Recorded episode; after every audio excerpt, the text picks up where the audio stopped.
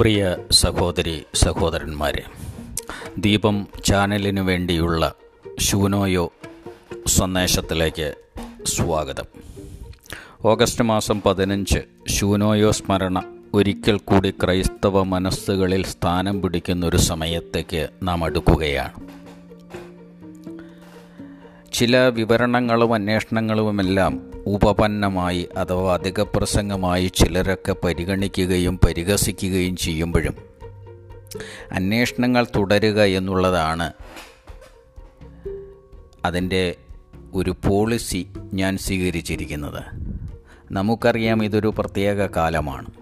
ലോക ചരിത്രത്തിലെ ഈ നൂറ്റാണ്ടിലെ ഒരു മഹാമാരി കോവിഡ് പത്തൊൻപത്. ഈ കാലത്ത് വന്ന സ്മരണയിൽ നമുക്ക് വരുന്ന വന്നടുക്കുന്ന ഒന്നാണല്ലോ ശൂനോയോ. ഈ വർഷത്തെ ശൂനോയോ സ്മരണ. അപ്പോൾ നിരവധി ചിന്തകളെ പുതിയ ചിന്തകളെയൊക്കെ ഉൽപ്പാദിപ്പിച്ച് അത് കടന്നു പോകുമോ എന്ന് ചിന്തിക്കുന്നവരുണ്ടാകാം. ജീവിതത്തിലൊരു ഹാപ്പി ഡിപ്പാച്ചറാണല്ലോ ശൂനോയോ വഴിയായി വിശുദ്ധ മറിയാമിന് ലഭ്യമായത്. ഏതായാലും ലോകം കൊറോണ സ്വാധീനത്തിൽ തുടരുമ്പോൾ കാത്തിരിക്കുന്നത് പട്ടിണിയാണ് ധനനഷ്ടമാണ്. മത സാമൂഹ്യ സാംസ്കാരിക മേഖലയിലെ നിരാശയുമാണ്. ഇന്നല്ലെങ്കിൽ നാളെ നാം അത് സമ്മതിക്കേണ്ടി വരും. ചിലരൊക്കെ പറയാറുണ്ട് ലോകത്തെ വായിച്ചാൽ ലോകത്ത് ജീവിക്കാമെന്നൊരവസ്ഥ സംജാതമാകും എന്ന്.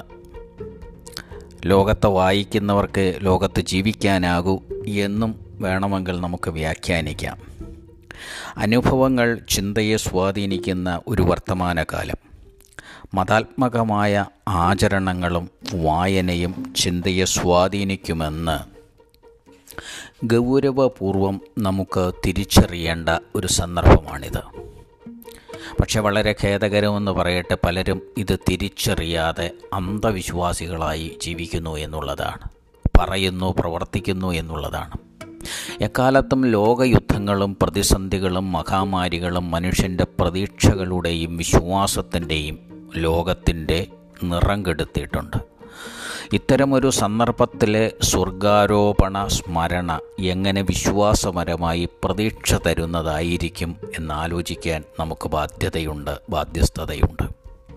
ശൂനോയോ സ്വർഗാരോപണമാണ്. പരസഹായത്തോടെ എടുക്കപ്പെടുക എന്നതാണല്ലോ നാം അത് അതുകൊണ്ട് വിവക്ഷിക്കുന്നത് ആ വാക്കുകൊണ്ട്. എറ്റിമോളജിയിൽ മിഡിൽ ഇംഗ്ലീഷ് കാലത്ത് അസുംഷ്യൻ എന്നും അതിന് ടേക്കിംഗ് ഇൻ ടു ഹെവൻ എന്നൊരർത്ഥം കൊടുത്തിരുന്നു.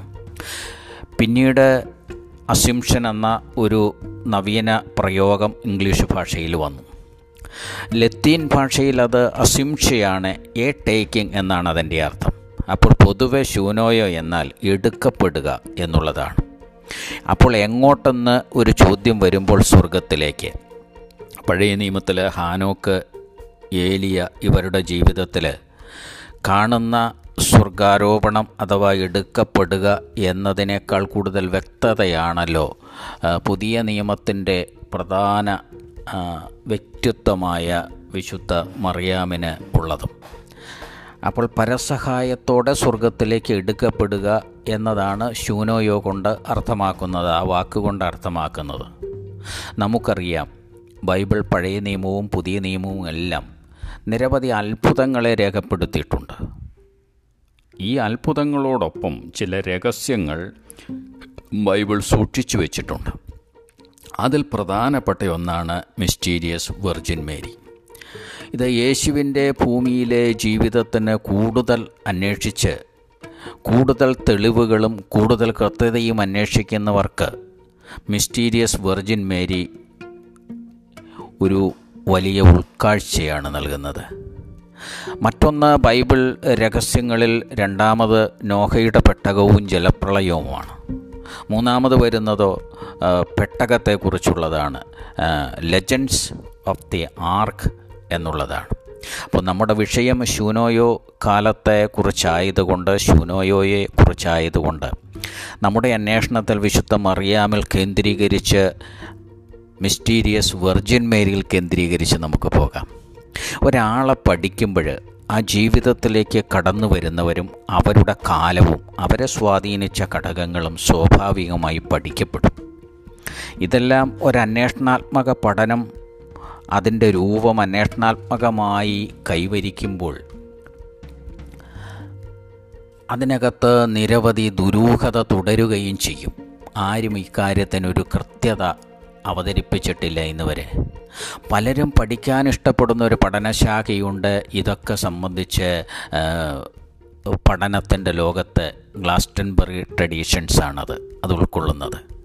ഗ്ലാസ്റ്റൻബറി ട്രഡീഷൻസ് എന്ന് പറയുമ്പോൾ the biblical missing years of Jesus Christ ആണ്.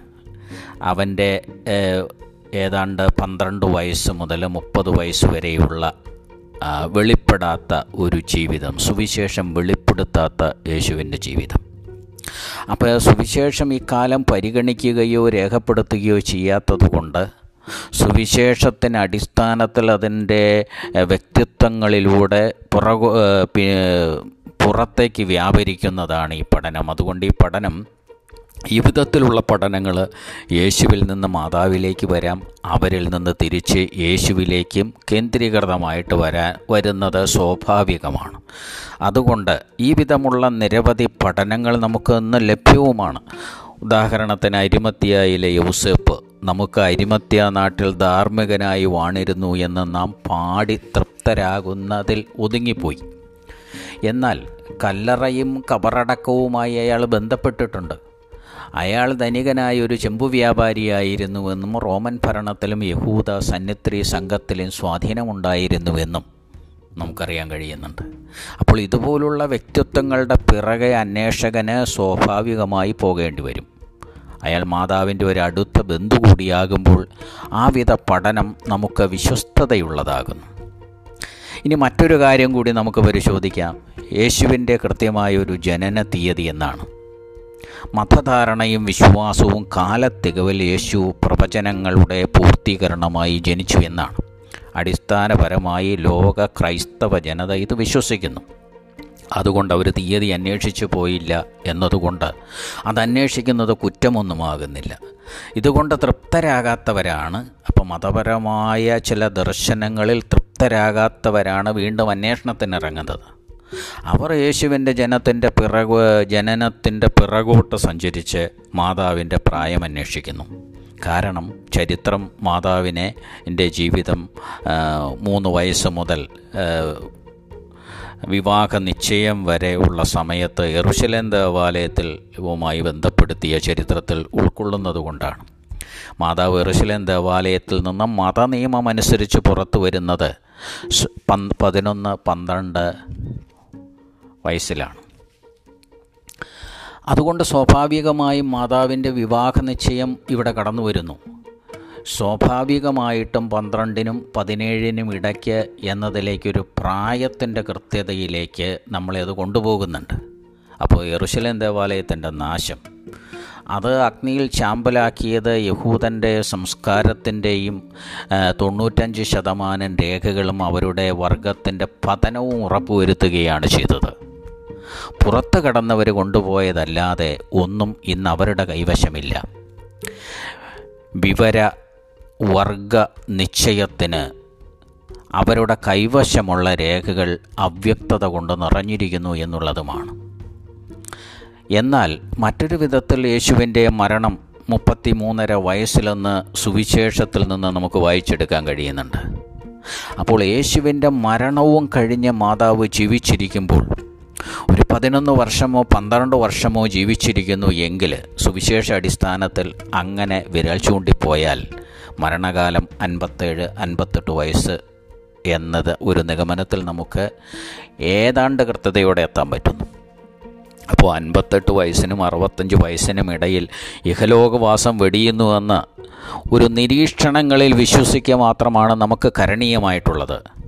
അപ്പോൾ മാതാവും തന്റെ പ്രിയപുത്രനും ജനിച്ചതും മരണം സ്വീകരിച്ചതും കാലത്തികവിൽ എന്ന് വിശ്വസിക്കാനേ നമുക്ക് മാർഗമുള്ളൂ. എന്നാൽ ആ കാലത്തികവിനോട് യുക്തിഭദ്രമായി നമ്മെ അടുപ്പിക്കുക മാത്രമാണ് ഈ വക പഠനങ്ങൾ ചെയ്യുന്നത്. മതം എപ്പോഴും രഹസ്യം സൂക്ഷിക്കാൻ കടപ്പെട്ടിരിക്കുന്നു എന്ന് മറന്നു പോകരുത് അതുകൊണ്ടാണല്ലോ ചിലപ്പോഴൊക്കെ രഹസ്യം രഹസ്യമെന്ന് പറഞ്ഞ് നാം വിശുദ്ധ കുർബാന അനുഭവത്തിൽ പാട്ടുപാടി പോകാറുള്ളതും. ഈ വിശ്വാസത്തിൽ കൂടുതൽ കൃത്യത തേടിയത് പിന്നീടും ലോകം അന്വേഷിച്ചു. ഇത്രയൊക്കെ കൃത്യത കിട്ടിയിട്ടും അടങ്ങിയിരിക്കാതെ വീണ്ടും ജിജ്ഞാസുക്കളായ പലരും അന്വേഷിച്ചു. അവരിൽ പ്രധാനികൾ ഗ്രീക്കുകാരായിരുന്നല്ലോ. ഗ്രീക്കുകാരുടെ കോൺസ്റ്റലേഷൻ പഠനം എൺപത്തെട്ട് ശാഖകളിൽ അവർ നടത്തി നോക്കിയതാണ്. ആട്ടിടയന്മാരെക്കുറിച്ച് അവർ കണ്ട നക്ഷത്രത്തെക്കുറിച്ച്. മാഗികൾ കണ്ട തേടിപ്പോയ നക്ഷത്രത്തെക്കുറിച്ച് ഗ്രീക്ക് പഠനങ്ങളുണ്ടല്ലോ. അതാണല്ലോ കോൺസ്റ്റലേഷൻ പഠനമെന്ന് പറയുന്നത്. നക്ഷത്രങ്ങളുടെ അടിസ്ഥാന അവരുടെ നക്ഷത്രത്തിന്റെ നില അഥവാ നക്ഷത്രങ്ങളെ അടിസ്ഥാനമാക്കിയ അവരുടെ സഞ്ചാരഗതി അതിന്റെ സഞ്ചാരഗതി അടിസ്ഥാനമാക്കിയ പഠനമാണ്. ഇതിലും പുതിയ റിസൾട്ടൊന്നും ചരിത്രത്തിന് സംഭാവന ചെയ്യാൻ അവർക്ക് കഴിഞ്ഞില്ല. അതുകൊണ്ട് കാലത്തികവിന്റെ കൃത്യതയിൽ നമുക്ക് ആശ്വസിക്കാം. എന്നാൽ ഓഗസ്റ്റ് പതിനഞ്ച് മാതാവിന്റെ ഒരു മരണ ദിവസമല്ലെന്ന് നമുക്കറിയാം. മരണത്തിന് മൂന്ന് ദിവസം ഈ ഓഗസ്റ്റ് പതിനഞ്ച് എന്ന ശൂനോയോയ്ക്ക് മൂന്ന് ദിവസം മുമ്പാകണം മരണം. ഓഗസ്റ്റ് പതിനഞ്ച് വരുന്ന ആഴ്ചയിലെ ആദ്യത്തെ ഞായർ ശൂനോയോ എന്നതിൽ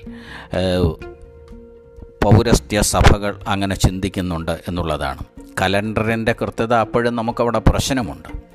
ഇതിൽ മതപരമായും അക്കാലത്തെ ക്രിസ്തുശിഷ്യരുടെ വിവിധ ഇടങ്ങളിൽ നിന്നെത്താനുള്ള സൗകര്യവുമൊക്കെ കൂടി പരിഗണിക്കുമ്പോൾ മൂന്ന് ദിവസം എന്നത് മതപരമായ പരിഗണന എന്ന് പറയുമ്പോൾ യഹൂദന്മാരെ സംബന്ധിച്ചിടത്തോളം മൂന്ന് ദിവസം മരണത്തിന് ശേഷം ആത്മാവ് ഭൂമിയിൽ നിലനിൽക്കുമെന്നുള്ള ഒരു ചിന്തയൊക്കെ ഉണ്ടല്ലോ. അപ്പോൾ മറിയാമിനെക്കുറിച്ച് അത് നമുക്ക് സാക്ഷിക്കാൻ അഥവാ രേഖപ്പെടുത്താനാകില്ലെങ്കിൽ പോലും ആ വിധത്തിൽ നമുക്കതിനെക്കുറിച്ച് ചിന്തിച്ചു പോകാം. കൂടാതെ യേശുവിന്റെ മരണവും ഉയർത്തെഴുന്നേൽപ്പും മൂന്ന് ദിവസത്തിന്റേത് വെള്ളിയാഴ്ചത്തെ മരണവും ഞായറിൽ ഉയർത്തെഴുന്നേൽപ്പും അതിന്റെ പ്രത്യേകതയും നമുക്കറിയാം. അപ്പോൾ യേശുവിനെ സംബന്ധിച്ചുള്ള ദൗത്യമായിരുന്നില്ലല്ലോ മറിയാമിനെ സംബന്ധിച്ചുള്ളത്. അതുകൊണ്ട് വ്യാഴാഴ്ച സന്ധിയിലോ സന്ധിയിൽ മരണപ്പെടുകയും ഞായർ പ്രഭാതത്തിൽ ശൂനോയോ സംഭവിക്കുകയും ചെയ്തു എന്നൊരു പ്രബല വിശ്വാസം അപ്പോസ്തലന്മാരുടെ കാലത്ത് ഉണ്ടായിരുന്നു. അപ്പോക്രീഫൽ ആൻഡ് ജനോസ്റ്റിക് ടെക്സ്റ്റിൽ പുതിയ നിയമത്തെക്കുറിച്ചുള്ള വിവരണത്തിന്റെ ട്വന്റിയന്ത് ഡിസ്കോഴ്സ് മറിയാമിന് വാർദ്ധക്യ മരണമാണുണ്ടായതെന്നും തന്റെ സ്ത്രീ ശിക്ഷകളെ മക്നൽന മറിയത്തെ മരണക്കിടക്കയിൽ വെച്ച് ഏൽപ്പിച്ചതായും പറയും രേഖപ്പെടുത്തിയിട്ടുണ്ട്. ഈസ്റ്റേൺ ഓർത്തഡോക്സ് ട്രഡീഷനിൽ യേശുവിന്റെ സ്ത്രീ ശിക്ഷകളെ പരിചയപ്പെടുത്തുന്നുണ്ട്. യേശുവിന് ഇതിൽ പതിനേഴ് ശിഷ്യന്മാരാണ്. യേശുവിന് പന്ത്രണ്ട് പുരുഷ ശിഷ്യന്മാർ കൂടാതെ അഞ്ച് സ്ത്രീകളുണ്ടായിരുന്നു അതിൽ മാതാവ് മക്നൽന മറിയം ശലോമി മാർത്ത മാർത്തയുടെ സഹോദരി മറിയം. ഇവരെ ഗ്രീക്ക് ഭാഷയിലെ പിസ്റ്റിസോഫിയ ഫെയ്ത്ത് വിസ്ഡം ഉള്ളവരെന്നാണ് പറയുക. ഇപ്പോൾ ഈ ഫെയ്ത്ത് വിസ്ഡം നമുക്ക് ഓ വി നമ്മുടെ മനസ്സിൽ നിൽക്കുന്നൊരു വാക്ക് തന്നെയാണ്. കാരണം ഹാഗി എയ സോഫിയ തുർക്കിയിലെ സ്വർഗാരോപണത്തിന്റെ അതിമനോഹരമായ മറിയാമന്റെ ചിത്രമുള്ള ക്രൈസ്തവ ദേവാലയം ഇസ്ലാമിക മതതീവ്രവാദികൾ അവരുടെ ഒരു പള്ളിയാക്കി മാറ്റുകയും ആ ചിത്രം ലോക ആർട്ടിന്റെ പൈതൃകത്തിലെ മനോഹരമായ ചിത്രത്തെ മറച്ചു വയ്ക്കുകയും ചെയ്ത നശിപ്പിക്കുകയും ചെയ്ത ഒരു കാലത്ത് ഇന്ന് ഹാഗിയ സോഫിയ മനുഷ്യരുടെ ഇടയിൽ മതങ്ങളുടെ ഇടയിലൊക്കെ ഒരു ചിന്താവിഷയം തന്നെയാണ്.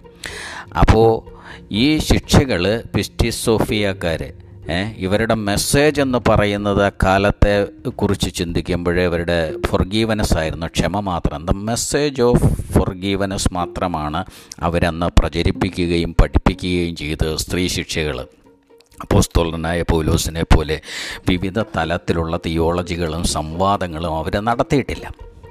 എന്നാൽ പുതിയ നിയമ ചരിത്രവും കൃത്യമായിട്ട് രേഖപ്പെടുത്താത്ത ഈ മരണമാണല്ലോ നമുക്ക് പ്രശ്നമുണ്ടാക്കുന്നത്. അപ്പോക്രീഫൽ ന്യൂ ടെസ്റ്റ്മെന്റ് പുതിയ നിയമ വിവരണത്തിൽ ഇങ്ങനെയാണ് ഈ മരണം രേഖപ്പെടുത്തിയിരിക്കുന്നത്.